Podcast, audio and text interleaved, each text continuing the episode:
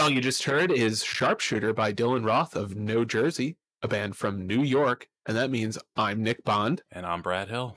And welcome to Darty. Masterful episode today, Brad. Uh, but before we got going, since this is the first episode of our lovely little podcast, I did want to introduce us. Uh, I am Nick Bond. You may know me from the Ringer Ringer podcasts. Uh, Deadspin, the classical, and a couple of other places. Uh, but I have just recently gotten into darts because of this idiot. Uh, hi, Brad. Uh, who I do guys you guys may not know. So, Brad, uh, tell us a little bit about yourself. I work in cybersecurity, and I've been following darts pretty closely now for the last probably five to six years. Got into it during the World Championships back in uh, 2017 just looking for something to watch during that dull week between Christmas and New Year's when um everyone's pretending to work, and that just fit the bill and just grew from there. Yeah, your brother got you into it, right? Yes, yeah, he was the one. He's he, him and I are very similar in the fact that we will watch any obscure sport possible, and this just really fit the bill, and uh, the love just kind of developed over time. Yeah, and uh, for me, it happened uh, comically quickly. I uh, so I. Uh, I have a three year old. Her name is Thisbe. She's lovely, but uh, I can't watch what I used to watch. Like I used to watch a lot of wrestling, and it's just kind of not like the best.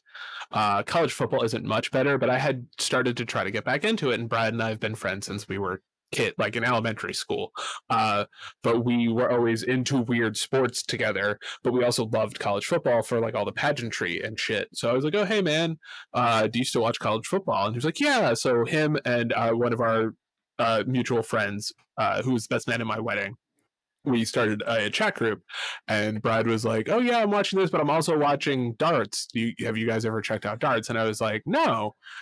He's like have you ever thought about checking out darts? And i was like maybe. So i tried it and uh, so the first thing i watched was i think like day two maybe of the grand prix which is the double in double out tournament. And I have watched literally every single minute of darts I've been home for since then on PDC.TV. Plus, like Brad, I Brad has been like, "Why the fuck are you watching that?" About uh, some of the stuff I watched. I don't want to get into specifics because like we'll be covering them at some point.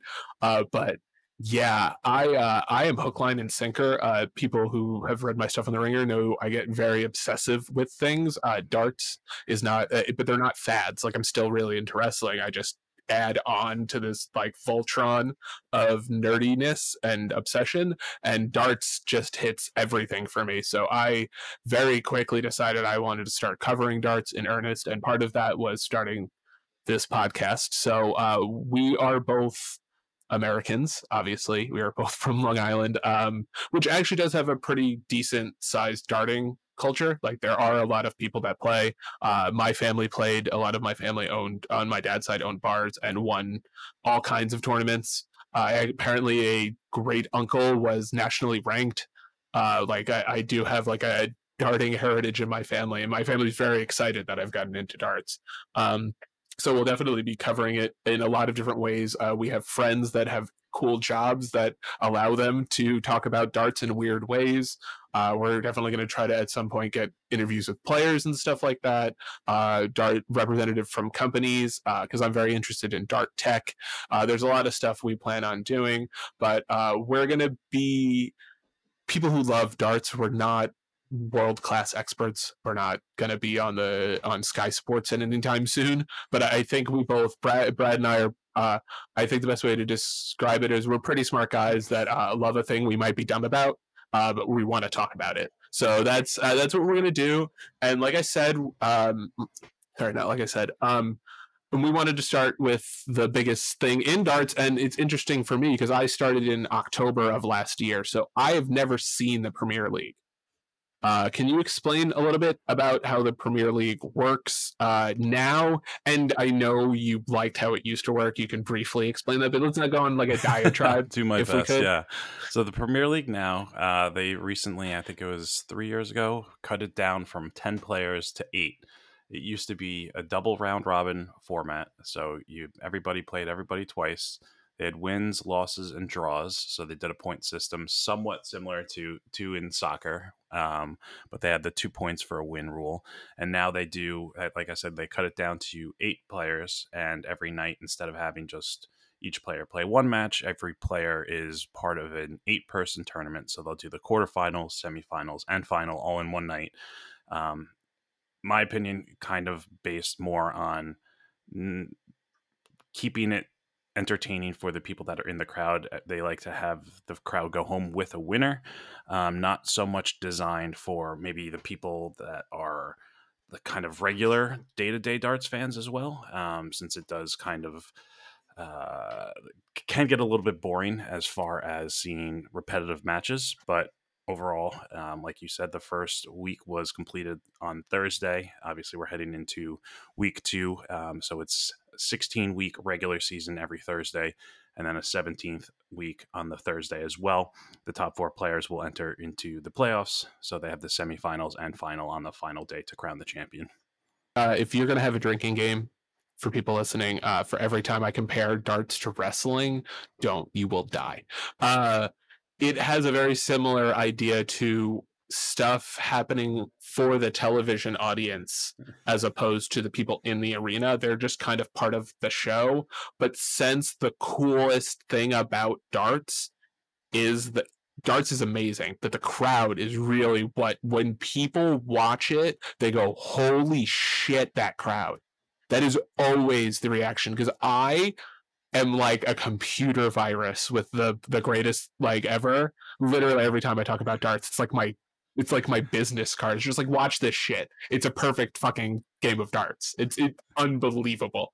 Um, so it's very similar where it's like the crowd is the thing that hooks you initially. Honestly, it was for me. I told you like I was watching for like 20 minutes and they started doing uh hey baby who ha and i was like oh the Bayley song you mean and you were like you mean the darts song dude? And i was like oh i didn't i didn't know that because for me as a wrestling fan it's a Bayley thing but like the crowd is what hooks everybody and then the darts i think uh like if you've seen pdc stuff like if you you play darts when you're younger it's obviously not the same but like for a outsider looking in it's just like instantly you're like oh everybody else seems to be enjoying this so it's probably good because it's not wrestling where they're kind of you're like they think it's fake. They don't. But in darts they know it's not fake. It's really happening they're really losing their shit. So i think that's that is like a weird thing that they do have to contend with. But i would have been interested and i probably will go back if i can and check out the round robin style. But i do also see the like wanting to have a winner for the crowd to go home happy with. Um so speaking of which uh we I, they actually had um some really big obviously it's the eight biggest names in the sport essentially uh, it is uh, luke littler luke humphreys uh, gerwyn price nathan aspinall michael van gerwen michael mm-hmm. smith rob cross and peter wright uh, so I figured we'd start with Littler versus Humphreys because it's the replay of the World Championship final. Um, little weird. Uh, Littler ran through Humphreys hot knife through butter shit. Like really just and Littler can do that. He can be a bit of a buzzsaw, but there was a there was also the uh, there was a couple of times, uh, especially towards the um uh, on the checkouts, where Humphreys had people whistling and like that was very clearly like he was going to lose anyways. He was not playing as well as. He wasn't playing poorly, and we'll get into when we talk about the Masters later. He's not playing poorly. He's just he's ran into a couple of guys that are like on absolute heaters, and one of them was Littler, or still is, because I mean, he, who he lost to isn't something to be ashamed of. Um, but but yeah, there was a real like Humphreys seems to it seemed to have been very angry about the whistling, understandably so, because they they did it like literally as he was throwing on one of them. I was like, what the fuck, man? like that's not cool. Um, have you seen that a lot watching, or is that something that seems like it's relatively like whistling specifically, and maybe also distracting to a lesser extent? Because you were more familiar with like long term, like you said, you're watching very closely for the last six or five or six years. Yeah, it's. I mean, it's definitely. It's always been a part. Um, there was elements to it. You see it a lot of times in Germany with uh, if there's a German player going against anyone else, basically. Um, but the, the German crowds can do that Germany pretty much. versus everybody. yes, exactly. But there's there's definitely elements. It, it really comes down to the players who are in there. So I, I think a lot of people, a lot of the people who are in the crowd there are really rooting for Littler just because of the run that he went on. It was kind of that Cinderella story to an extent. Obviously, we saw how good he is. Um, so I think the crowd was really, really pushing for Littler's, which is why you're kind of see that happening with the whistling. I you see it a lot also with like Fallon Sherrock, for example, when she's playing in like the Worlds or any you know the Grand Slam, any other big tournaments like that. When she's playing a, a male opponent, they they always are going for that as well. So you'll see the whistling. It's gotten a lot worse, I would say, probably over the last maybe two to three years. It definitely has has been has spiked uh, unnecessarily. So it does get kind of even on my nerves because you're really the fans are going there to watch the the, the players perform and putting them off for one reason or another just doesn't really make sense to me. Yeah, exactly. It's like it's somebody said. I think it was Wayne was like he's got a fiver on him, and that's honestly what it feels like. It feels gross. It feels like and you can see Littler just being like, I, like obviously had nothing to do with it, just being like, this sucks. Like I don't want to. Obviously, I was doing well enough to win otherwise, but like I don't want to win like that, where people are like trying to sabotage my opponent. This isn't like like throwing snowballs at the guys in in Buffalo is like a little, you know what I'm saying? Like that's good fun, relatively speaking, as long as there's no ice in there, Buffalo. Um, but yeah, I I think uh the with Littler, the other thing, like you said, is like he's he's not a Cinderella story. He's so good. He's so good at the three phases the scoring the setup and the finishing other than van gerwen is there someone that you would compare that you've seen where you're like he's just really smooth through all three phases and kind of has a really consistent throw that he can kind of turn up a gear. Does that make sense? Or is it just Van Gerwen? Um, that's a good question. I mean, Van Gerwen is just kind of another level. Um, he, he's like you said, he has he dominates all three aspects of the game. As far as smooth throwing itself, the motion uh, Michael yeah. Michael Smith, one hundred percent. And not only is the motion smooth, but he does the math so quickly on knowing. Yeah, that's that's what's also crazy about Littler. I guess they have more in common, but I feel like oh, in terms of the smoothness of the throw, but I feel like the the other thing with Littler, and, and this is really interesting, is like when he's on a 180 kick, you know the fucking second he throws the first dart. I guess that, that might be true with Michael Smith too, or it's just like, oh, there's no way all three of those darts aren't going in. And he he looks pissed sometimes when he hits like a 180, he hits the first 20 uh, triple 20 in the wrong spot, and he's like, all right, I'm gonna have to figure this out. And then he does because he's a freak.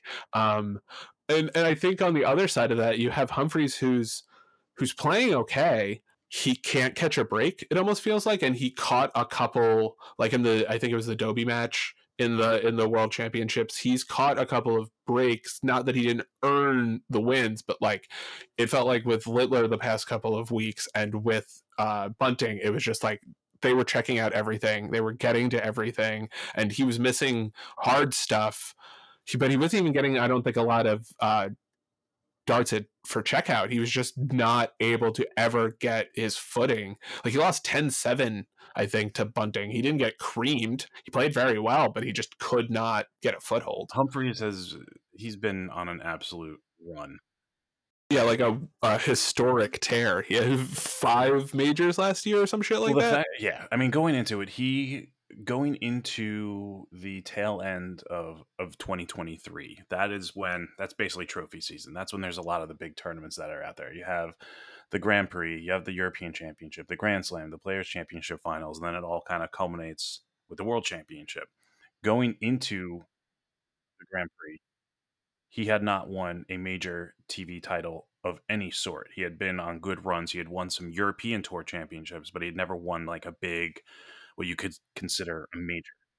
So he won the first one, obviously, at the Grand Prix, and then went on an absolute tear where he would then go on to win not only the Grand Prix, but also the Grand Slam, and then finish it off with the dart world darts championship as well so for him to kind of go on an absolute tear like that it's it's something that obviously is going to slip it got him obviously with all those big tournament wins to number one in the world but he i think it's it's just a matter of kind of getting burnt out as well. Not only are you gonna when you win all those you can tell he's kind of just like i i i was insane the last two months. I was Yeah. high as a kite in terms of just like form and stuff like that. Yeah you can really tell he's kind of like he's playing very very i think he averaged over a hundred against against bunting it's just bunting i think averaged like hundred and it was insane. It was like that was like i said and we'll we'll get to it later because he played out of his mind but I, I think humphreys should be good come you have to see like if he can get back in his groove. Like the thing with like the players the floor tournaments which we'll talk about when they start in earnest um you can just lose randomly right? Like you can just have a bad game so it's not getting to a final as much and and the same thing with the premier league. It's not it's getting to like a quar it's not winning the final it's getting to a quarterfinal a semifinal or the final more so than winning a bunch because there's what 40 and the best guy the the number one Derwin I think won four of them and that was the most. Like it's it's really does it's it's a pretty standard just you know like it's not somebody doesn't win 20 of them. So like just seeing if he shows up for those if he ends up doing well in them i think that'll be an indicator of what he's going to do over the next couple of months uh, especially in the premier league because I, I don't think he's gonna he's gonna struggle the way that like we'll get to it like uh peter wright will um or asp uh which okay you keep telling me and he he played well but he got he kind of fell uh ass backwards into the semifinal for the Masters. I mean, like it's not like he he went through a murderer's row. so he's good. You promise, right? He's good. aspinall Yeah, yeah. I'm talking about Nathan Aspinall. Yeah, he's one of he's one of my favorites actually. He's one of those guys. He's like one of the young up and coming kind of players. Very high ranked. I'm kind of sh- shocked he hasn't won more, to be quite honest. But Mhm. he's he's definitely one of those ones that I, I would expect him to keep winning, and you'll see him his name popping up on on the on the winners trophies quite often. I would I would say. Yeah, I, I think with the thing with me and watching him is he he. I said this. To, I've said this to you a couple times because uh, we both, uh, uh, Brad and I, do not like Andrew Gilding. Um, not like I'm sure he's a nice guy, but like as a as a dart person to watch, he's not he's not the best uh, to watch because he's sloppy as shit. He's so sloppy, and I feel like Asp has like too much gilding in his game. Um, is that something you from watching him and, and following him is can he just get sloppy is that what it is where he's just like missing in weird beds and shit Yeah, definitely. Um, he he- he's the consistency. I think is probably, or the lack, I guess, of consistency is probably what has been his biggest challenge. I would say he's he's had very good moments. He actually, I have a soft spot for him because he won the UK Open, which was, I believe, the first tournament I really watched that was not the World Mhm. Championship. So I always have a have a special place for him. But um, he's that when I saw that, that's when he won the UK Open. That is when everyone was saying that he was going to be like the next big thing, and he was going to start winning a lot of tournaments. Since then, he's won a match play. He's won a few other tournaments here and there, but nothing like to the extent that people were expecting from him. He ha- he was he's almost like a golfer that like is very talented but can't always like get his putts in basically or like he has trouble chipping occasionally and it's just like that part of his game goes away. Yeah. And the other two parts are okay but like without whatever part he's missing at any given time it's like he's just like i don't know what to do. Yeah. It's not he's not bad. Like i said he made a semifinal of what's i guess i don't know if this is con- i guess it's considered a major it's considered at least a tv a major tv tournament. Mhm. um like he this is he did okay but it, it's really weird to have him be the fourth ranked guy in the world do you know what i'm saying you're like oh, okay I, I guess that makes sense uh, and with gerwyn who i think what is what is he fifth now um Yep. yeah. He was fifth. yeah he Or yeah he's the idea that yeah that he's behind aspinall is like weird to me but i haven't watched good aspinall enough if that makes sense. Like I haven't seen him play well consistently, which is the whole thing. Is if he's consistent, he's good. Um, but with with Gezzy, I, I I thought it was very. Uh, what I enjoyed the most about the Premier League was the crowd. I literally texted you the first thing was like, "Holy fuck, this crowd!" Yeah, um, because they were awesome, and it was really, really great to see him feel comfortable.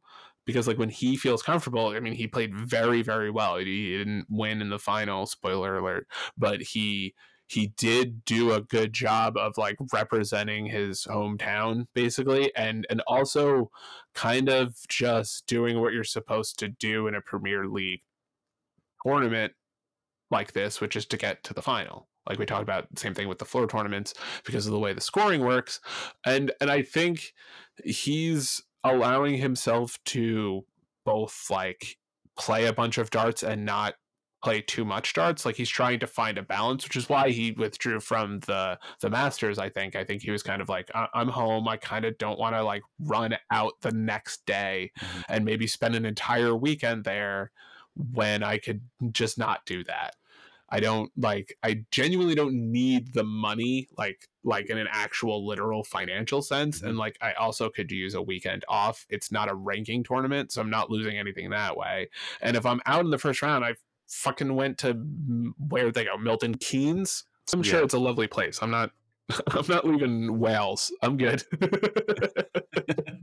well, that only not only that, but also to kind of get a conspiracy theory going because why the heck not?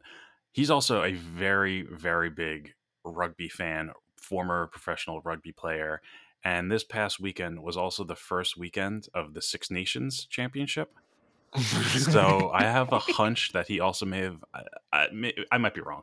I don't want to assume, but Scotland was playing Wales on Saturday. I'm just going to leave it at that. So, like, that is the most innocuous possible conspiracy theory. Gerwyn Price is like a massive, like, star in the like darts sense of like they he's the number one high selling. Him and Van Gerwen have really high selling darts themselves. Like he's like a really he's a mover of product basically. Um, so like he he's the kind of guy where I don't think he really has to like he can they're rich, but they're not so rich that they don't exist in like a hey i want to take the weekend off to go watch rugby but i'm not famous enough that it's a big deal that i did it like you know or i went or whatever you know what i'm saying? Like i could go incognito and people would be like oh my god or i could watch and no one would care because it's like they're real people. They don't like exist in a whole bubble. Like peter wright i think is like half the time like yeah i'm working on my house. Yep. I'm like like literally, I think Gerwyn Price was like, "Well, we were doing a remodel on our house, so I was busy with that. That's why I didn't play." yeah, they, for one of the things. They definitely have their their priorities in order, and it's funny because I, I heard something from from Nathan Aspinall uh, recently that he was uh, he didn't enter a lot of the players championship tournaments last year he kind of used it to give himself some time off because like you said didn't really need the money for personal use but also didn't really need it for the rankings. In the end i think it mm-hmm. actually ended up coming to bite him in the butt though because he yeah i think he agrees. Yeah, yeah he, did, well, he didn't make it. Because of that he didn't enter all of the tournaments. He didn't enter I, I, don't even know the number i'd have to look it up but he didn't even qualify for the world for the players championship finals and that's mm-hmm. the top half of the, the pro tour makes it so that means he was yeah below the he was in the bottom half of the rankings just from those pro tour tournaments which is just absolutely mind-boggling to me. Yeah and i guess that's part of it is like he's clearly wasn't practice not practicing he was practicing but he wasn't competing. He wasn't playing games. He wasn't throwing innings. He wasn't doing the stuff that it seems like you need to do unless you're like the best and even the best guys in the entire history of the world still play floor tournaments a lot. You know what I'm saying? Like, there's definitely, and it's obviously different for a guy like Van Gerwen specifically because he's not from England. So, like, that's more under the guys that are uh, doing Euro. There's also people doing Euro tour, tour stuff, but there's those guys are consistently playing, and, and Aspinall wasn't. Um, and I definitely think that that plays a role in terms of like getting you into shape and into form. And I think I think uh, Price's form in particular, he he had a rough go of it the last like two months of last season. Like basically, I think after the Grand Prix, he kind of like he was he was getting he would play well, and then he would I think he won a floor tournament in the time I started watching, because um, he is actually the first one I started rooting for because he's Welsh, uh, and uh, my my best friend Dave is Welsh, so I always root for everything. Wrexham, I I think I told you this. I knew about Wrexham way before any of that because Dave's family is from Wrexham, which is like right uh, right near Liverpool. So they're, they're like Wrexham and Liverpool fans. So I rooted for Wrexham way before the show or anything like that. Um, but I always root for the. I said to you uh, I'm going to root for the Welshman. Literally, that's what I said to you. And then it was Gerwyn Price and not any of the other Welshmen. I was very happy about that. I was like, oh, cool. They're the greatest of them. Um, but he definitely looked like he's back between, uh, he, uh, not between, like he'd kind of been okay on the Masters, but this really looked like him getting back to what he's supposed to be doing in terms of like big numbers, kind of just consistently getting it where it needs to go, that kind of stuff. I, I definitely think that he's he's part of that is that he's I don't know if you eh, how many people listen to I think it was Love the Darts. Um, it was one of the yeah it was Love the Darts. It wasn't the Darts show.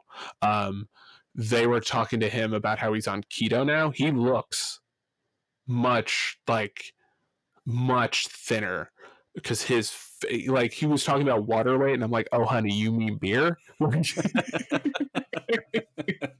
yeah there is there's a lot of water in beer that is true but he was like no the chips and the crisps um, and both of those are the wrong words crisps aren't a thing they're they're chips and then chips or fries, but whatever. I'm not going to get into that. but no, he's he looked he looked healthy. He looked really bloated. Like my wife, when she'll she'll come in and she'll be like, "Oh, he he looks he looks like un- he doesn't look well." And I was like, uh, "I don't know. He's in pretty good shape." And then seeing him like actually not have water weight, you're like, "Oh wow." No, you were same. It's almost like it's not Luke Humphreys esque where you're like, "Oh." You you're clearly going through something. It was just like no, he was he looked he looks much healthier and he seems much like happier. Mm-hmm. Uh, he's not like I don't know when he did that, but he's not like wearing giant headphones to block out the that that story he it was the semifinals for the world championship last year and okay yeah. and that was the worst part about that is i was driving back home from rhode island and I was so you couldn't even. I was it. listening to the radio broadcast, and they're trying. they're like describing what's going on, and I'm like, "There's no chance that what they're saying is actually true." And then we made it. We made a little rest stop. I immediately went onto Twitter, and I'm like, "Oh my god, he's actually." Wearing big ass headphones on the stage, and the best part was air traffic controller. Shit. Yeah, and he and then he like went over. I think he hit. He got a good checkout, and he like started taunting the crowd. He put his he put his hand to like his ear, saying that he could like basically like mocking them that he couldn't hear them. But like it, that was that is going to be burned into my memory just forever. It's like the Sean Avery rule because like literally the next they were like you can't ever fucking do that shit again. No, like, that was dumb as hell, dude. Um, so and we talked about so uh, we're, we're going to pretty go through the last two of the of the matches pretty quickly. I just wanted to quickly go over because Gezzy didn't win, but he did reach uh, the final, which puts him in good position going forward. Could you just quickly, real quickly, explain how the Premier League scoring system works in terms of just like I know there's you get credit for winning, credit for reaching a final, and then credit for like winning your match basically? You get like a point for winning your match basically right? Or something like that? Yeah exactly. So uh, like i mentioned earlier the way that they have it set up right now is or not now but the last few years they have had a bracket of eight players every week. They rotate who you play against. They rotate the halves of the brackets that you're in. So you're not necessarily going to run into the same opponents potentially in the semifinals consistently consistently. They have done a good job of kind of switching that up. So the way it works is if you win your quarterfinal match you make it to the semifinals, you get two points. If you make it to the final, you get three points. And if you win the entire night, you get five points. And on top of that, uh, the nightly winner gets a $10,000 bonus as well. That's me giving two thumbs up to money. Um, love the darts. Uh, I was always so happy. I love uh, uh, Hugo from uh, the World Championship. Um, he beat Gian Van Veen, who's my favorite darter. Um, he uh, plays soft tip in Hong. He's literally the best player in Hong Kong, mm-hmm. um, and he always gets these like big fake checks that say like two thousand dollars USD. it always makes me laugh because it's like I first of all wonder how much yuan or whatever Hong Kong uses. It. Uh, it's just like it's just so funny to me because this is a giant check for like fifty bucks. like literally, I think one of them was for like two hundred and fifty because there's small tournaments over there. He does the big tournaments too. I, I love Hugo. I could I could talk about Hugo all day. But yeah, there's so winning isn't as important as doing well consistently and I think that does take a lot of pressure off of them, to be honest. Uh, mm-hmm. And and it's it's good in the sense of like they're not penalized for doing well, but not consistently winning. But also, you do have to win something. It's not just like good job for making it. It's like you do actually have to win two matches or whatever it is. Um, uh, speaking of which, uh, Van Gerwen uh, played Smith. Uh, Michael Van Gerwen played Michael Smith uh, in the first round. Uh, pretty squeaky win, but Smith made it through. Um, and like I like I mentioned, I wanted to talk about the idea of Smith partying hard, like so much Andrew WK for the last year. it really showed, like when he's the difference between when he's on and when he's not is remarkable like and apparently uh, by all accounts he practices more than basically anybody. He's like an obsessive practicer. Mm-hmm. so the idea that it's it's very interesting because like we say is this natural throw and it's like it might i don't mean it's not natural. I mean he really works at it being smooth as shit. Like and it not being smooth as shit it's very interesting to see i guess people's thresholds for like margin for error. And his seems not small but like if he's playing at a certain level, he can do whatever he wants. But if he's not playing at that level, he's very vulnerable. Like there's there's weird holes in his game where he just and and I, I think I will be interested to see going forward this year with the new influx of a lot of young talent and a guy like Michael Smith to see if he can actually like I don't want to say put in the work. I really hate framing it that way, but like if he's willing if he's going to put his money where his mouth is and be like, I want to be champion again and actually do it. Because, like, darts very clearly, more so than almost any other sport I've seen, is like, once, if you're good enough and you decide to, like, really fucking lock down, you can actually, like, wreck house. Like, it, and it can happen pretty quickly because you can regain your form because so much of darts is getting your A game and then also having a pretty good B game and a pretty good C game. But like if you can consistently hit your A or B game by practicing a bunch, that can if you have a high level enough game, if you're over a hundred average, you can kind of just push through shit in a way that like guys that in the low 90s can't. They have to get lucky. Guys that are good at closeouts and and, and stuff like that, but don't have super high scoring. So like I I I, I will be interested and and you've watched Smith. Yes at his best, is there anybody that can? T- is he untouchable, or is there is it really like him and Van Gerwen? Because Van Gerwen can average like one twenty five in a fucking game. yeah, he yeah Van Gerwen he averaged what was it one twenty three or something at one. I can't I can't even remember when the match was, but just something absolutely off the charts. He uh, so they were talking about during the bunting match. Bunting was up, and then uh, Michael Van Gerwen averaged 125 for the rest of the match, which is like literally like you're uh, you have to be averaging like 80 or above for each checkout. Do you know what I mean? yeah. yeah, absolutely. You're just like, no, I'm just gonna get this shit. Fuck you. um, but I, I feel like with is is Smith the only other guy that's like is there is there anybody that's untouchable other than Van Gerwen at their best? And if so, is it Smith or is Smith like because he won the world championship and it was he's born to do this? Like at his height, do you think he's the best? Uh, let's put it this way, actually. At his height, is he actually the best player in the world? Over the last in terms of all of the guys coming through into this year. I don't mean like he's had the best last couple of years. I mean, is he the most talented guy? If you had to bet your life on one guy's A game versus anybody else's A game, is it Michael Smith? Is it Van Gerwen or is it somebody else? Right now, I think you still have to go with Van Gerwen. Yeah, I think that's fair. But I think Smith's the only yeah. guy that I've seen where it's just like, oh my, what the fuck? Yeah. Like, how? Mm-hmm. Like Van Gerwen does shit where you're like, are you do you have magnets on the other side of the fucking board? Like, what are you doing?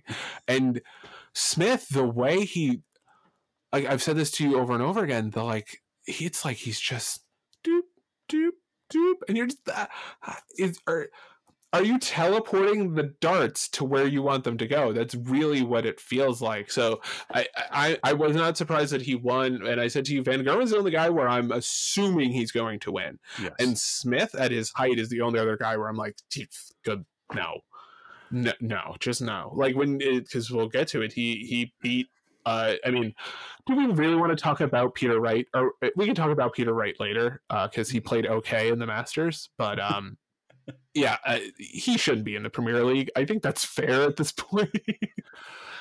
it's it, yeah. So it depends the way. Not that he's the worst, mm-hmm. but there's Dobey and Bunting both could have went in over him. I feel like. Does that make sense? Yeah, absolutely. The only thing is with the Premier League, like I said, it's not necessarily the targeted towards people like us who are going to be out there watching the floor tournaments, anything else that's out there.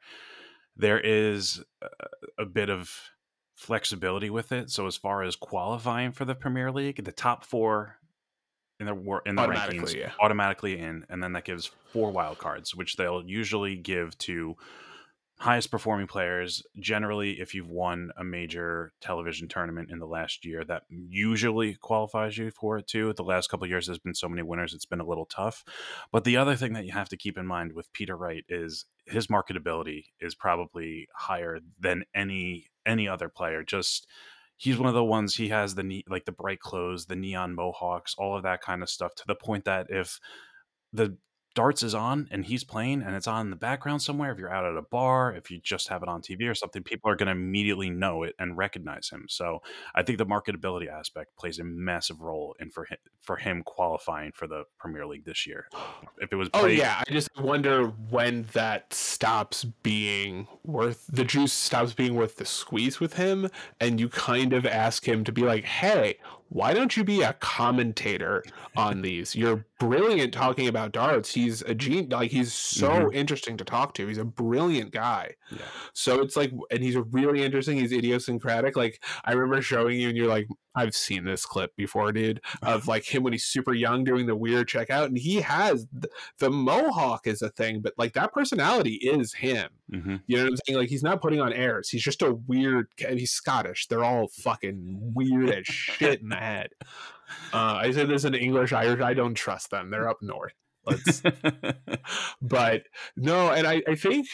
Uh, I think I will be interested to see how bad it can get with him. I guess would be that before people start being like, "What? Do, what do we do?"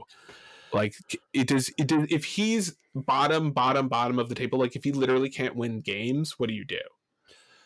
Yeah, and that's going to be when it gets a little interesting. And the thing that it's really making me think of right now is Glen Durrant's run in the Premier League. He in 2020, it was his first year in the Premier League. He won the whole thing. He was only the third player ever to win the league phase. Well, this was when they had the league like a round robin mm-hmm. league phase. He was the third player, per, excuse me, third person ever to win the league phase after Michael Van Gerwen and Phil Taylor. So in very good company there. Yeah. Won the won the Premier League, obviously a massive honor for him to do that. Naturally gets an almost uh, not necessarily automatic automatic, but he gets an invite to the Premier League the following year. This is after he had come down with COVID and had been battling that, put out I think probably one of the worst performances. I think it actually was the worst performance of any any Premier League playing. Uh, excuse me, any Premier League player. I'm gonna look it up right now. What his point total was. I, I think he went winless in the entire round robin phase. Yeah, he went. Yeah, nine games played because the way that they used to have it work, ten players, after the first half of the season, everybody plays each other. Once the bottom two players are relegated, essentially, from Mhm. the league, and then the remaining eight players play another single round robin between them. He played nine matches, lost all nine. He had Is that bad? yeah, not not impressive enough. His average over the course of those nine matches was eighty six point three six. So That's not that's like yeah, not the standard that you usually look for in the Premier League. that's like BDO level shit, man. Yeah. Yeah. I was actually I we'll talk about it later, but I'm reading Hearts of Darkness, and they talk about how uh, the PDC in one year had 25 people with over hundred uh, averages, and the BDO had literally 25 people had 100 averages over 40 years in the world championships but yeah it, it gets to the point where it's like and the format doesn't allow for that right? So you you don't have the thing where you can drop him at the first half of the year. You kind of have to just ride it out but it's like and it becomes like almost unf- not unfair but it's kind of like if you have him it's a night off. Um which basically what happened with cross though i think cross just on his like i always like guys with unique like clo- uh, checkouts and stuff like that his like nice double 18 that kind of shit i find it really uh, his style and when he's in form i feel like he's a real dark horse for like doing damage this year in particular like he really does seem like he's the weird guy that makes the semifinals and a lot of shit kind of thing like he's always consistently in like the last couple of pairings in a golf tournament kind of thing or the Yep. quarterfinals semifinals of a tennis he's just so damn good Mhm. at so much stuff that like he's not i don't know if he's necessarily great great great at the the the highest levels but he's very very very very good and pretty consistent. At least he has been in, in the stuff i've watched. He seems to pretty consistently. So i'll be i'll be interested for him to both in this tournament and what do you think for him in the in 2024 For cross or right? for cross Yeah, like you said, Cross is one of those guys. He can definitely surprise people. I mean, he won the Worlds back in 2018, which was, I think, the very first tournament I really watched. I think I maybe kind of dabbled in it the year prior, the 2017 Worlds. But when he won in 2018, he also participated in, I think, probably one of my favorite matches ever. His semifinal match against Michael Van Gerwen was unbelievable. Just I I was at a, I was at a two year old's birthday party and convinced my my best friend from college to put the darts on. Um, by the end of that match, we had every male in attendance was crammed into the, the just the tiny room off to the side with the TV on, and everyone was just reacting the entire time. And uh, the match ends. I go outside, and his mother looks at me and she goes, "What the hell was that?" but that's neither there. Either way, are you are you allowed back in the house yeah. Fortunately, uh, okay good we'll see. We'll, Um, we'll see how that goes. But uh, and yeah I think that's actually a really interesting point, uh, a really great point about Cross. He's super fun to watch. Yeah. Like he does just the right amount of celebrating, and he does have a really great checkout game. And that is just like when you can get those nasty, like weird checkouts on shit where you're like, did he do something wrong? Oh no, wait, he's gonna get off on like get off. He's gonna he's gonna get to zero on a like a like a 36, right? So his math is always like skewed in ways you're not expecting. I I, I really like Cross. Um, he uh, did not do well uh, in that second match, though. Uh, Price, Price was—I don't think we really need to talk. There's not much to talk about. Um, he just was dominant. He looked like the guy that like won the world. Cha- he looked like he was playing at what Wolverhampton. Is that where he's? he's the only place. He looked like he was in Wolverhampton. It was, it was the regular. Yeah, yeah. Price. I mean, the Price Cross semifinal not not the most exciting match.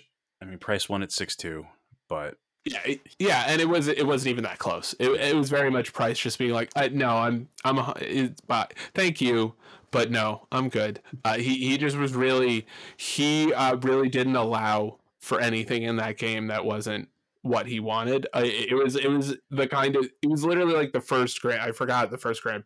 I don't remember. I should say the first match I watched of his, but that kind of just like oh wow, like it's oof, you can you can really throw that dart pretty much exactly where you want it uh, when you're on and when you're off. It's you get so sad.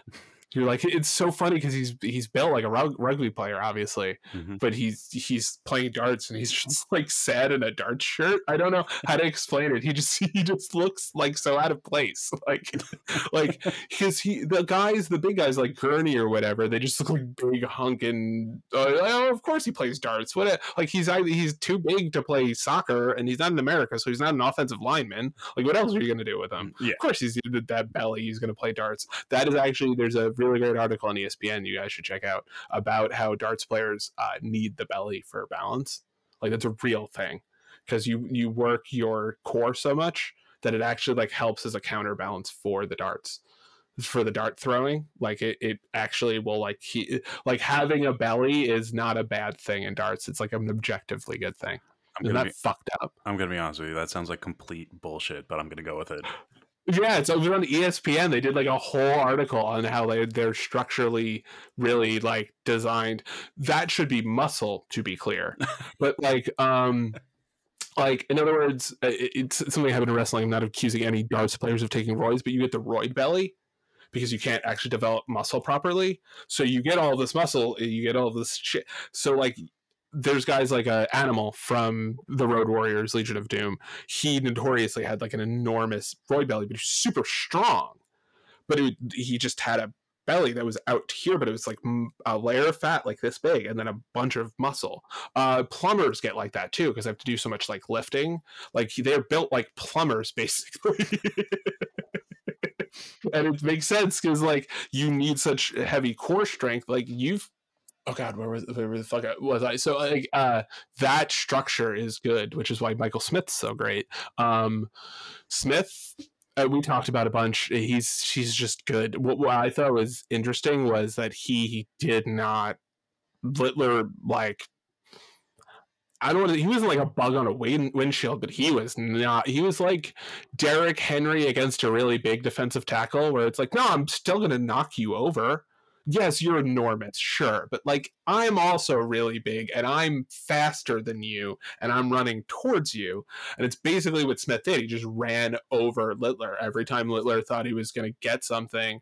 And there was a couple of he had some real chances, but he missed out. He forced Littler to like shoot threes almost. He was like, "No, I will. I'm not giving you anything inside. You're gonna have to hit." Ton plus checkouts and he he did such a great job as far as I was concerned at kind of keeping his distance from uh from Littler and Littler didn't look bad but he didn't look that match that match he had the the highest average out of any player yeah. in that one match. He, he yeah. averaged over 105. Yeah, and he just could not. Smith ever eh, Smith didn't have a bad average. He just his closeouts, his, his sorry, his checkouts. I keep saying fucking closeouts. His checkouts eh, were just excellent, and he, he did the honestly the same thing in the final. Like he just was good. He just beat Price. Just beat his ass actually. And like i said that's that's what it looks like when he's playing well. He's just he's so dominant because he's his throw is so easy that it allows him to just kind of run through guys that are talented in ways that like like you said Littler had the higher average he played extraordinarily well but he couldn't get past like the combination of like it's almost like Smith can jump from scoring to finish in a way that almost nobody can. He's like mm-hmm. always able to get that like middle 180 when he needs it because he's such a good 180. You know what I'm saying? It'll be like, oh, it's like 320, and then I'll have 180, and you're just like, oh, fuck. All right, well, that was really helpful. The, where was that the other nine darts? And like he Van Gerwen has that too, where they can do catch up so quickly. But I, I think yeah. I, I definitely think that the like Smith's secret sauce is that like mid game just like break in half the setup phase because he's already set up that once he like I think he probably has like you know how quarterbacks have checkdowns. Mm-hmm. he has like the checkdowns. Oh, I didn't hit this bed, so I'm going to go here, here, and here. And like you said, he does the math out of faster than anybody I've ever seen. Eh, or Yeah, anybody I've seen, I should say. yeah, ever it's it's cra- it's crazy because like he, if he if he misses what he's aiming for initially, he already knows what he's going to do. and the next four darts, next and dart. then if he Yeah. misses that one, he knows the next four darts after that. And it's funny Yeah, because you hear him talk, and you're like, "Oh, you've played a lot of darts, man." But it's it's kind of like listening to a really great, uh, like Manny Ramirez style baseball hitter, where it's like see ball, hit ball.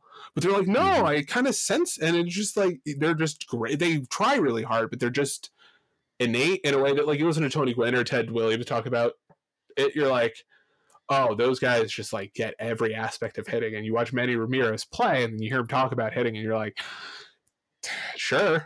like, listen to Michael Smith, and I'm like, sure, you clearly are just really good at this, and have been since you were a fucking kid. So no one ever like, they were just like, do you, you do you.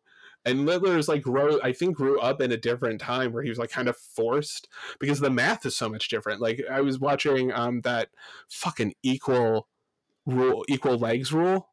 Oh God. Essentially, what it was is that if you got a certain number of equal darts, that's what it was, equal darts. So if you got out, you got you won, but you got 14 darts, and somebody had 12 darts, they could try to th- win in the last two darts if they had enough. Like if they were in a closeout or whatever, like an uh, eligible closeout. Uh,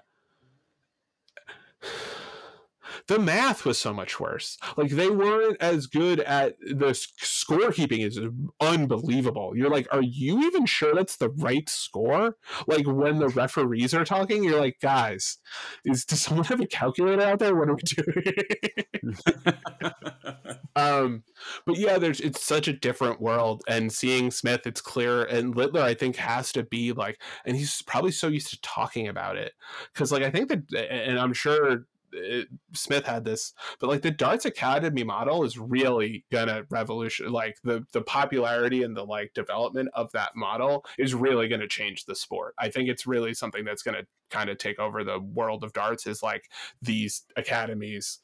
It, they have them in England. I assume they have them other places where kids literally learn how to play darts in a safe environment. So you have Mhm. people who don't start when they're 19. Like Nathan Aspinall, I think said he started when he was 19. Like that's if he had another 12 years of development, like this is a thing that is literally about like being able to do a thing on muscle memory. It's kind of like learning a second language. Do you know what I mean? And it's like Yeah. it's really hard to do that when you're 19. It's not at Mhm. all hard to do that. Like I have Thisbe playing. You've seen her form. It's actually totally decent. Yes. And she knows. She's like, I'm keeping my elbow and my hand straight. And I'm like, you're good. Uh, she's the best. Um, so I well, so yeah, so Smith won. Smith won going away, quite frankly, and I I, I would.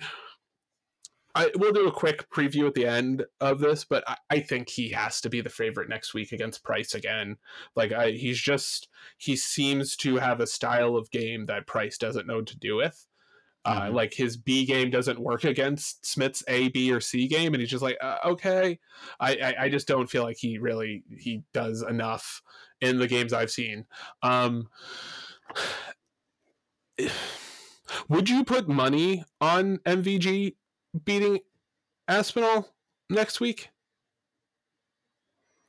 Yes. Okay, I, I I I would too. That's a that's a lock. Um, I'm actually really excited for uh, Littler, uh, Luke Littler versus uh, Rob Cross Uh because I Yep. really liked their match in the World Championships. I thought that was that was probably my favorite of the Littler matches. That was I thought he really like I I thought he Cross gave him enough of a fight that I was interested to see when he's not on like the best form he's ever been in his entire life. His I mean he's he was 16. He'll probably have better form, but like he was he was on a rampage for like that 2 months. So like I don't think anybody other than like a Blue hum- Humphries was going to beat him. So, so it, Cross, do you do you have a you sway one way or the other with that in terms of like who you think is going to win? I mean, it's it's always these is turn this the, the this format is always tough to say because it's they're all short matches. It's the Mhm. first to six. Oh, definitely, yeah. So I think I know what I'm talking about with these things. I I I wouldn't be surprised if to see this go either way. I think Luke has been doing very well lately. Obviously, he won the Bahrain Darts Masters at the start of the year. He got to the final of the Dutch Masters. This is really, I mean, even even this past week made it to the semifinals of the Premier League. It, it would be interesting to see. I wouldn't be surprised if Cross won. I think I might give a slight edge towards Littler though, but I'm also going to be curious to see that if he does lose, how he kind of responds to that as well. I was actually gonna, that was a run. exactly what I was gonna say. I was like, I wonder if he gets super pissed and goes on a rampage, but I'm also not excited for like the talk about like, well, is Littler over his head? It's like he won the fucking first tournament he ever like the first tournament he entered as like a full grown adult darts player. like Yeah. like like get the fuck out of here, man. He's good. um and uh Humphries should um fuck Peter Wright up. Like just I have a feeling that like he's gonna take a lot of his anger out on Peter Wright. That's just a feeling I get. Um so I think so you have MVG, you have Smith. yeah, I'm going to go with Smith So, for now. so I think, we're in Price, we're in uh, agreement. Yeah, I think that we're in agreement. Yeah. Uh, Price Price is just I think he's just in a lull right now. It's it's really all this stuff is non-ranking, so I don't know Yeah. if, how seriously he's taking it. Obviously, he withdrew from the Masters, so who who knows? Uh, but I yeah, I think I'm going to give slight edge to Smith over Price. Yeah, and we're we're just going to talk about um, the Masters super quick because we're running a little long. Um, we have all gone bunting mental. Uh, no, I, I just wanted to say that uh, fucking fantastic tournament by him. Holy Yeah. shit! Uh, just I loved it. I rooted for. Sa- I clapped so hard when he, he got that checkout to win. I dude, I Thisbe was Thisbe watches all of the tournaments with me um, when I'm because I have her. My wife works weekends at night, so I always have Thisbe by myself all day Friday, Saturday, Sunday, and those are darts tournaments days. So we watched like an insane amount of darts, uh, and she was like, "What happened?" And she was so like excited that I was excited. She gave me like a high five, and then she was very excited when she saw uh, his kid on there, and I was Yep. explaining like, "Yeah, that was really cool." He's, I was like, I was joking around with you. He's 38 he looks like he came from the he's 38 but from like 1983 when like you look at pictures of like fucking sparky anderson you're like he looks like my dead grandpa's corpse and he's 37 years old. Like he look i love steve bunting. He's one of my favorite players. Legitimately he's grown on me more than any other player by far. But that dude looks like he's like 48 years old. I wish he would have he is he would have went to school with us. Like we would have been in the same high school. He would have been like a year or two ahead of us. Like we would have had classes with him conceivably. Yeah. Yeah, that he's he's something else. but in terms of you- you've watched him uh, you've I feel like I've seen this coming, so I have to assume you you saw some of this coming, right? Like him really kind of locking into form the way he has Yeah. over the last couple of months.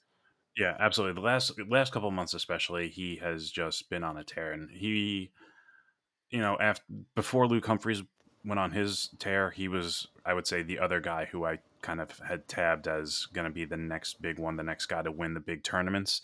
So this does not surprise me at all. He's gone on some good runs at the World Championships as well. Um, so this is not shocking whatsoever. No, he's he, like I said, he's grown on me more than anybody else by far. He's he's become one of my two or three favorite uh, guys to watch just because he has a great style. It's so much fun to watch. He's such a good. Pl- he's just good. Do you know what I mean? Like he's just a professional darts player. He he hits the right. He has great check. out. I love how wild his shit is. Where you're just like, where are you throwing this last dart? And you're like, a, a double four okay man what are you high on lsd like what is going on is the board melting like what the fuck i eh, he and also he really does have that like oh he can if you give him a, a an a checkout a chance at a checkout, you might lose that leg and not and have played as well as you possibly can up to that point.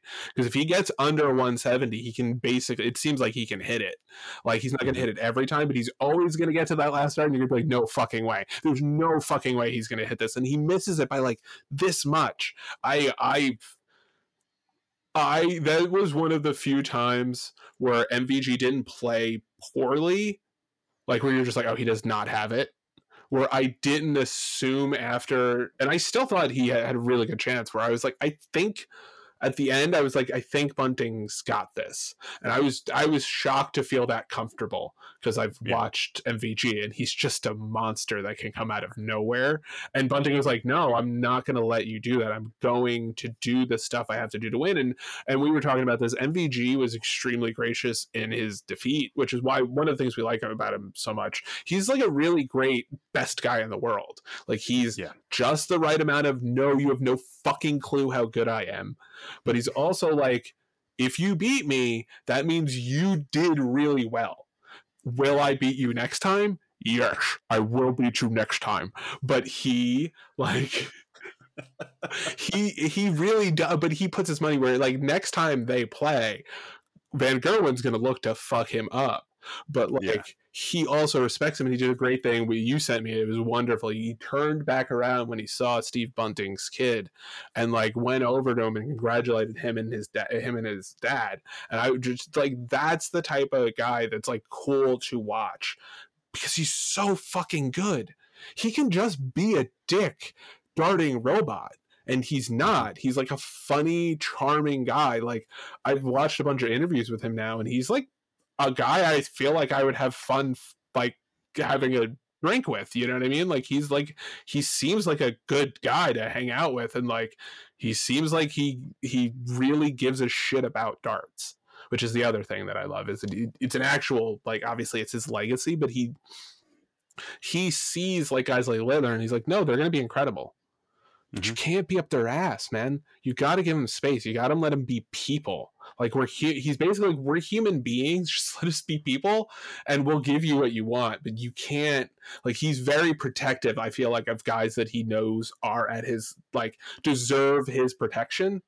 Like he went, like I said, he went out of his way with Bunting to be like, no, I can play better. He beat me. He beat me he played as well as you can during this tournament. He was on he was playing at the best in this tournament and he deserved to win 100%. This is not me not reaching my potential because I'm not there yet, but he is. And that's what's that's what I have to chase. And it's like that's what you want. You don't want a guy just being like, "Oh well, I, I fucked this up." He's like, "No, he beat me. He beat me fair and square." I thought it was yeah. it was awesome. I really loved this tournament.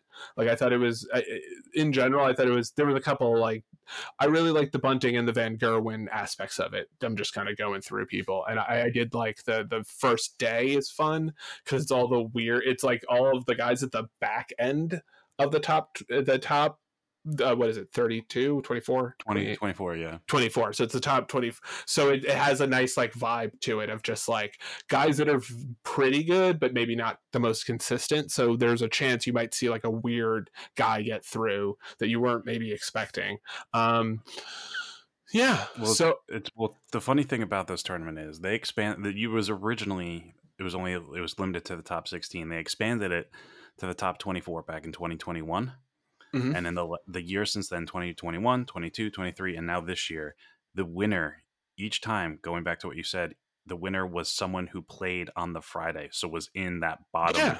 Yeah, and I think it's kind of like you kind of get a rhythm going, and you're not doing it cold. Plus, I think the guys at the the end of that group or like the mm-hmm. high end of that group. So you're 17. I think Bunting was 17th ranked or something like that, or 16th. Like he is a guy that is right on the cusp, and he he's young. 38 is young in darts. Like yeah. it's not as young as it used to be, but he's definitely in a place where he could go on a run for the next five to seven years, and no one would be surprised. So yeah, like. Absolutely. Yeah, so I, I thought it was a really nice like coming out party for him. Um, real quick, you you've now mentioned it. Uh, so this was a non-ranking tournament. It doesn't count towards the rankings because, like you said, it's the top 24. So basically, ranking tournaments require a qualifying thing, right? So everybody with a tour card can get in. In theory, they have to be like not open essentially, right? Unless yeah. it's an invite only, like major. Mm-hmm, exactly. Yeah. So there's, I mean, there's not a lot of non-ranking tournaments. So the Masters is one, the Premier League is one. Those are probably the two. The World Series. World Series, yes, World Series as well. Other than that, every other tournament, it's you need to have every tour card holder. There's 128 tour card holders. All 128 of them need to have an opportunity mm-hmm. to qualify for the tournament.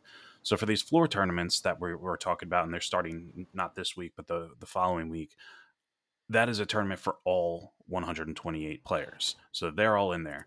The these big TV tournaments, so things like the UK is a little bit different because all they all qualify for that as well. Also, yeah, it's the Open, yeah, yeah. But the things like, um, you know, like the Grand Slam, uh, the match play is a little bit different. That is ranking, but it's looking at the order of merit rankings as well as the Pro Tour. So the players have the opportunity to kind of work their way in. Mm-hmm. But there are going to be also qualifiers for these other ones, like I said, like the Grand Slam, um, like the World Championship, especially for all these Euro Tour events. There's qualifiers for them as well. So there's equal not maybe not equal opportunity but there is opportunity hmm.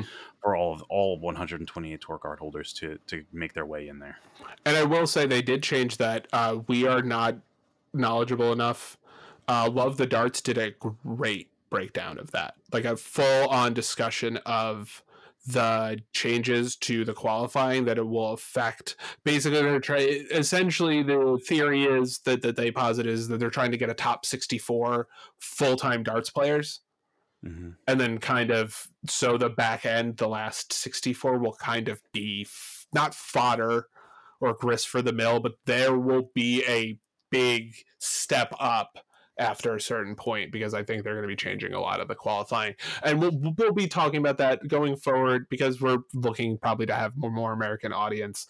We will also be covering uh, USA darts, uh, both the theory of USA darts, but literally like the stuff that airs on USA darts on YouTube, of which I was watching the Shoot the Rapids um darts league for Grand Rapids. Uh, I was watching. I was one of 104 people on Earth watching this tournament. It was really fun. It was a cricket tournament. Um, it was it was it was definitely worth watching. You, but we're going to be covering that. We're going to be covering the CDC a little bit, uh, that kind of stuff. Um, maybe if there's a tournament in the area. I know Brad had a tournament. Was it down the block from your house? There was a CDC tournament. It was like literally at a like yeah, it was, wasn't necessarily. It wasn't really CDC, but it was um, some of my favorite players. So Devon Petersen, Danny Baggish, and Damon Heta were in the U.S uh, doing just all these exhibitions. please tell me that, but I'm talking about the specific CDC tournament I was that was at like the American Legion Hall in Queens. It was like in oh, Elmhurst yeah. or some shit, and you were like, "Dude, yeah, that's yeah. literally down the block from my house, and I'm not going to that." And you were watching that on a Friday night, and it was like, first of all, I have kids, and second of all, like it's good darts, man. Like, yeah, can't beat it. I mentioned the uh, you mentioned uh, the time you met oh, was Damon Heta and who else? yeah, Damon Heta, Danny Baggish, and um, Devon Petersen. So Devon Petersen, personally, one of my favorite players, just because he's one of those guys you can tell loves that he gets to play darts for a living. Um, but they were in the U.S. They're kind of touring around doing exhibitions at all of these random spots, and I noticed a tweet. I believe it was from Danny Baggish that said, um, I guess someone had tweeted at him asking if they were doing any other stops on their kind of U.S. tour, so to speak, and he tweeted out something simple, um, saying that he was going to be at this one pub in New York, Fireside, Fireside Pub in New York. And I thought about that. I'm like, wait a second. There's a Fireside Pub that is a half mile from where I live. And sure enough, confirmed it uh, via an Instagram story as well. Went down there, um, got to play a match against Devon Petersen. One of my friends played against Danny Baggish. We both, uh, I don't even know if we can say we're competitive um, to the point that I threw my first two darts. I think it was, uh, I think they both landed in single five. Devon Petersen took my two darts out, put both of them in the triple 20, and he's like, just hit this last one, and it's a mm-hmm. 180. And I think I put it in like 12 would have fucked him up if he actually. I, every once in a while, I'll get a, a, a T20 and I'm like, yeah, I'm the greatest player that's ever lived. And then the next one will go like off the board. yeah. But yeah, no, that's time. the difference. Like you and I have talked a bunch. Like I practice a lot. I'm maybe like a 50, 60 average at this point, maybe on like a good day. The worst guy you will see in the PD, a guy or gal in the PDC you will see is like low 80s. Like they're so much better than us. It's kind of insane. It's really mm-hmm. one of mm-hmm. those things where like once you play more than like two or three games and then you watch one again, you're like are we the same species, dude? Like you again the teleporting shit or the like like magic shit. It's like there are things that these guys guys and gals can do with their bodies. Like uh, i'm really excited for Beau Greaves like once she decides to go she's gonna be like a real force. Like she is destroying the women's tour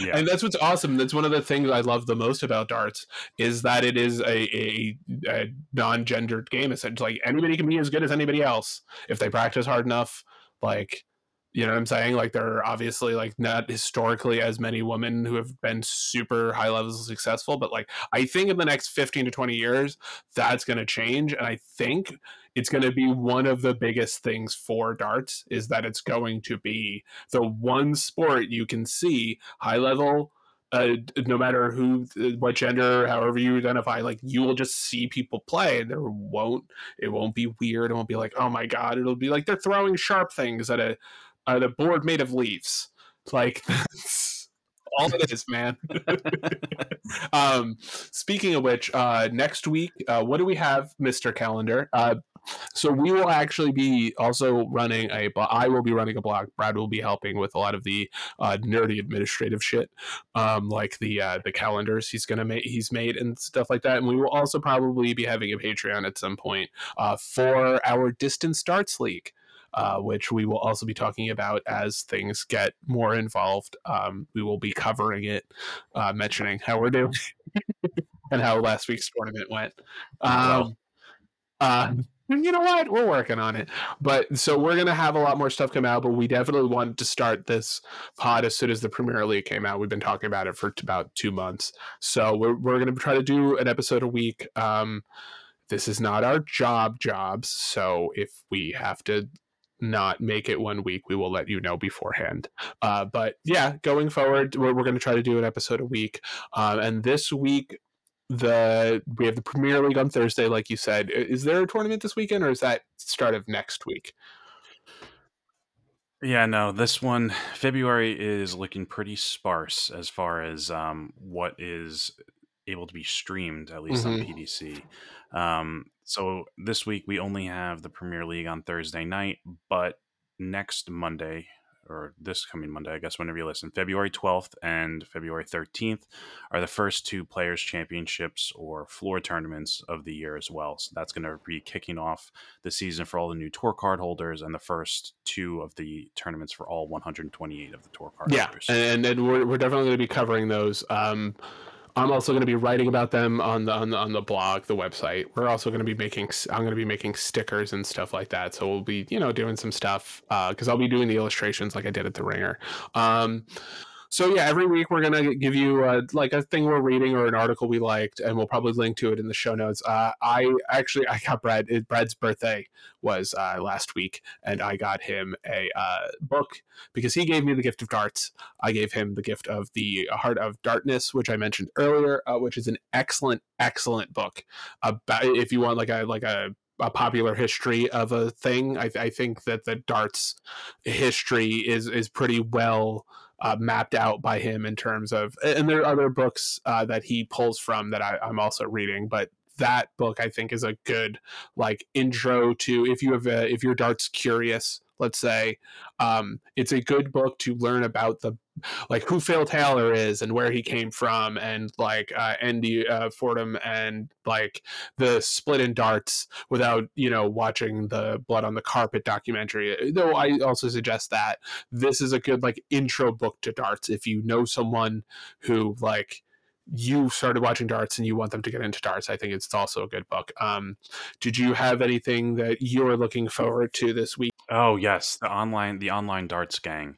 So they are. Uh, they also have a podcast as well, um, but they are a group of guys that for those tournaments that are uh, not necessarily streamed. So things like Q School for the Euro Tour qualifiers, which will also be beginning next week. Um, so they always try to schedule those qualifiers around the times that they have the floor tournaments. So we'll have the first two players championships Monday, Tuesday, and then we'll have the Euro Tour qualifiers on the fourth Wednesday, the 14th. So they generally will do kind of watch alongs with it. So they'll be able to follow the DartConnect score. I'm hoping that they do it for these Euro Tours as well. Um, been and they're so much more knowledgeable than we are. So it's like we're not dumb, but they're like actual experts. So you learn a lot by listening. It's a good way if you cannot get access to PDC. Go to PDC, you can subscribe and all that. If you don't have access to that, great way to follow darts. Uh, and it's a great way to follow the non televised stuff because they're extremely knowledgeable about not just darts, but that Brad and I were watching the same thing and they were talking about wrestling for 15 minutes and like knew exactly what the fuck they were talking about. They're really, really bright guys talking about darts, um, way better than us. Uh, so yeah, that's that's about it uh, for this week. Um, I don't. Do you even have social media at this point? I have. Uh, it's so weird because I'm so used to doing this with media people, and it's like, what do you have to plug? And it's like, um, I you work in cybersecurity. Yeah. uh, I have a Twitter account that's mostly just uh, me posting gifs, lurking, and like yeah, cursing out like my cable and internet provider because something went wrong. that premium shaky B content, yeah. um I'm on uh, Twitter and Blue Sky and Threads at the Mixer T H E N one C K S T E R. You can uh, rate, review, subscribe to us, all of that shit. Um, on iTunes, Spotter, Spotify, Stitcher. No, there is no Stitcher. I think Stitcher's gone. Um, Overcast. I believe I'm going to try to get on. That's the one I use. Um, we're also going to be on Podbean, but look at me, everyone. Fucking nobody uses Podbean. All due respect, Podbean. Nobody uses you. They're like, oh, you can integrate with ours, a very popular podcast app. And I'm like, fuck, no. It's like the seventh most popular podcast app, and there's only four that people use. So, um, yeah. So yeah, that's uh, that's about it this week. Um, you don't have a signature thing you want to sign off with, right? You don't. You don't like. Um, right? You don't you don't have anything you want to say to end the show? Just something, just a bunch of like offensive words. Oh, you just want to say a bunch of offensive words? I, okay, all right. Uh, so yeah, that's the show this week. Um, and and I guess uh, love the darts, American style. I got fucking nothing. I hate closing shows.